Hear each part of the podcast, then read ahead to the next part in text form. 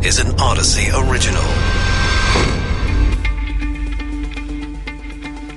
This is Coronavirus Daily. I'm Charles Feldman. And I'm Mike Simpson. We're in the KNX Audacy studios in Los Angeles. Pandemic has a lot of people rethinking their lives so much so, lots of people quitting their jobs, record numbers. It's shifted the labor market toward favoring workers. Doesn't happen often, so we'll take a look at it. A major airline canceling flights because it can't find enough workers. If the pandemic wasn't bad enough for the small businesses, a giant like Amazon shows no signs of slowing down. Let's start by quitting our jobs, or rather talking about Goodbye, quitting. we're leaving. Yeah. Well, uh, Rubeela Farooqi is chief U.S. economist at High Frequency Economics. Rubila, the rate of people quitting their jobs wasn't expected, was it? Uh, thank you for having me. No, that wasn't expected at all. Uh, we have seen a real adjustment over the course of the year where people, especially in consumer facing businesses, and that's where we're seeing a lot of quits, uh, you know, that uh, that has been an adjustment. People are generally uh, wary of, uh, you know, being back in those kinds of situations and that those kinds of jobs. And really, you know, there are a number number of factors that are contributing to this. You know, there are a lot of supply and demand frictions that are going on from the economic reopening. Businesses are coming back very strongly, but you know, the supply has yet to catch up. Um, you know, in terms of the quits, I do think that uh, a reassessment of where people are, I think that's going to go on for a little bit. Right now, because of the fact that there is a shortage, people do have, you know, there has been a little bit of transference of power, but, you know, supply is going to come back and these frictions and these imbalances are going to sort themselves out. So I don't know that we'll go back to the employment uh, situation uh, that existed pre pandemic but I do think that near-term frictions uh, will be sorted once we get into the fall. Yeah, but right now, if I'm a retail worker and I wasn't happy in the job, or it's stressful, or I don't like it, I can go and say, "Hey, I'm going to work for this bank or this insurance company or this government or something," um, because a, I'm going to feel like it's maybe more of a career path for me, and B, uh, maybe you know the the retail job was not worth all of the uh, the pain and suffering I went through, and then maybe it's not worth getting sick over either. Oh, I absolutely agree with you, and that is exactly what is happening. But you know, you also have to consider that not all retail workers can go and work at a bank, right? There is some skills mismatch. There is some level of retraining required. So it's not like uh, you know all retail workers, all workers who work in restaurants that they are going and finding alternate jobs. It's just that this is a spooling up effect. There aren't that many people. The people who are there, and they do have more choices. So you know that is part of what we're seeing. You're also seeing that on the wages side uh, but I do think that as supply catches up, that this phenomenon will diminish a little bit.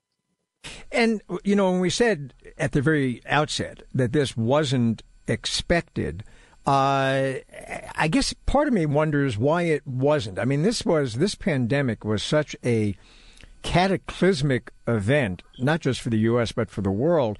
I kind of wonder why employers, in particular, didn't anticipate that there would be this huge upheaval and just, you know, things were not going to be the same anymore. As you said, this was an unprecedented event. We had never seen anything like this. It was easy to, probably easier to shut down the economy than to reopen it, right? So we really did not have, we couldn't have anticipated, you know, even the best laid plans, right? I mean, there, we really couldn't have anticipated that we would be in a situation like this. Now, you know, there are a lot of reasons you know, eh, behind the labor shortage issue, including, you know, health concern and concerns, including childcare concerns and including unemployment benefits, enhanced unemployment benefits. All these factors are going to diminish. So, you know, right now, I think these frictions are maybe not representative of true labor market conditions. So, you know, I, I, I would, you know, hesitate to say that this situation, this wages, you know, going up, this is going to last indefinitely. I do think we are going to see a readjustment. Rubeela Farooqi, Chief U.S. Economist, High Frequency Economics. American Airlines suffered initially during the pandemic when it had to cancel thousands of flights as international travel stopped and domestic travel was severely limited. It took billions of dollars in PPP loans and kept workers on the payroll to get that money. Now the airline canceling hundreds of flights because they don't have enough workers. This after it offered the old workers buyouts and encouraged leaves of absence. So what's going on with the shortage? Helene Becker, managing director, senior research analyst, covers the airline industry at the financial services firm Cowen. So Helene, what did American do with the loan money? No, no, it's not they don't have enough money as much as they don't have the staffing. And it's not only that, um, so it's a combination of three things. First is pilots. Um, a lot of pilots were scheduled to retire in this decade. So at American Airlines, they had a base of about 15,550 pilots, and about 9,000 of them were due to retire between 2021 and 2030. Um, when pilots reach the age of 65, it's mandatory that they retire, but most retire between the ages of 62 and 3. And in 2020, one of the first things the airlines did, not just American, but Delta and United as well, was to encourage any pilot who was thinking of retiring between 2020 and 2023 to retire immediately.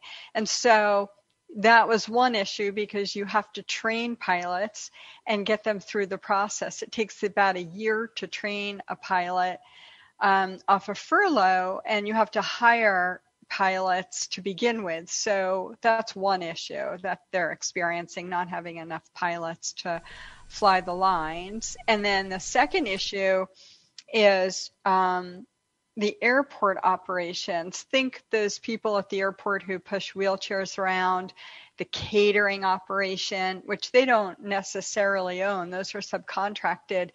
They um, they're having a really hard time staffing because those people were initially sent home a year ago by the contractors, and um, those folks are getting unemployment benefits and they earn more staying home than they do working. So they may want to come back to work, but not until the unemployment benefits run out. And as I understand it, that's the end of September for most people. Yeah. So I think in October, you'll start to see the hiring situation get a little bit better. Um, but those are, I think, the three biggest issues. And then the other issue I would just mention is weather. So, you know, the winter months are easier because you know when that snowstorm is coming across the country and you know when it's going to shut things down and you can plan for it. But in the summer months, you have pop up thunderstorms and you don't know when they're popping up. And you know, you could have an afternoon thunderstorm at two o'clock today, at four o'clock tomorrow, and, and so on and you're canceling flights and then you can't recover. Yeah. So, so, especially, I'm so, sorry, I was, go ahead. No, I'm just saying you, you, can't control the weather. So, so that one we can understand. But I mean, back to the issue I think a lot of people have, and you can see it, you know, everyone who's posting about this says, we gave them all this money and they said they weren't going to lay these people off. Uh, they were supposed to keep them. But if you're going ahead with your pre planned reductions anyway, why did you get all this money? Yeah, that's a good point. And I think that, um, the issue is recovery. Um, I mean, I agree, right? They they took a lot of money from the government. American was the biggest beneficiary, and they were supposed to keep everybody on staff, and they did as many as they could. Obviously, they did encourage, as I mentioned, quite a lot of retirement. So that's one thing bad on American. Um, I think the other thing is that um, when you think about recovery, you can't have, and, and this speaks to the industry in general. I mean, American isn't the only airline with these issues. They just got called out for it over the weekend. But remember earlier this year during the Easter holiday, Delta had that issue too. They canceled a lot of flights and they blamed it on their pilots getting vaccinated. And the FAA says if you've been vaccinated, you have to wait 48 hours. If you're a pilot and you've been vaccinated, you have to wait 48 hours to fly. So Delta had that issue. Um, and I, I, think that people have a right to be annoyed, but um, you know that said, the airlines have, in my opinion, anyway, have done a really good job of getting people, getting vaccine to people. And, yeah, but and but where, but to go back to the money issue, where did the money go? Well, it went mostly it went to keeping people on staff. It went to payroll support, and um, that's what they had to do, right? They had to pay their people. So, in, they would have laid off more people had they not had they not had that money, and and also um, remember last year they encouraged, in addition to early retirement, they encouraged voluntary leave leaves and now they're asking people to come back to work and i think to your point they left it late Helene Becker, Managing Director, Senior Research Analyst, covers the airline industry at the services firm, financial services firm Cowen. Uh, go early to the airport. That's that's the advice. That's the lesson? Yeah. Go Okay. real early. Do that like dad thing where you show up three hours early. Coming up after a short break, our struggling mom and pop shops. I like saying that. Mom and pop shops. Pop shops. The prime target of Amazon today. Get it? Prime Amazon. No. It's funny. Today is Amazon Prime Day, which means deals galore and everything you can think of, but those really cheap deals can hurt small shops. Yeah, and they've already been struggling through the pandemic. So let's see how they're doing now. Bill Brunelle, co-founder of Independent We Stand, organization providing free marketing supports to thousands of small independent businesses. So, Bill, how do you market though against somebody like Amazon? the best thing you can do is uh, promote the fact that you're locally owned. Uh, if there's one thing that the pandemic uh, taught us is the importance of small businesses. There's a growing body of research that shows when you support these small businesses, they return much more money to the local economy. And you know, when you buy from Amazon, uh, most of that goes up to uh, Seattle and uh, in a big bank account for the billionaires. And uh, what you need to do is support that uh, that corner coffee shop or that uh, your favorite record store, and um, much more money will return to your local economy. Well, I, the coffee shop I get, I, I can see people going, well, I'm going to go to the corner coffee shop because it's kind of easy.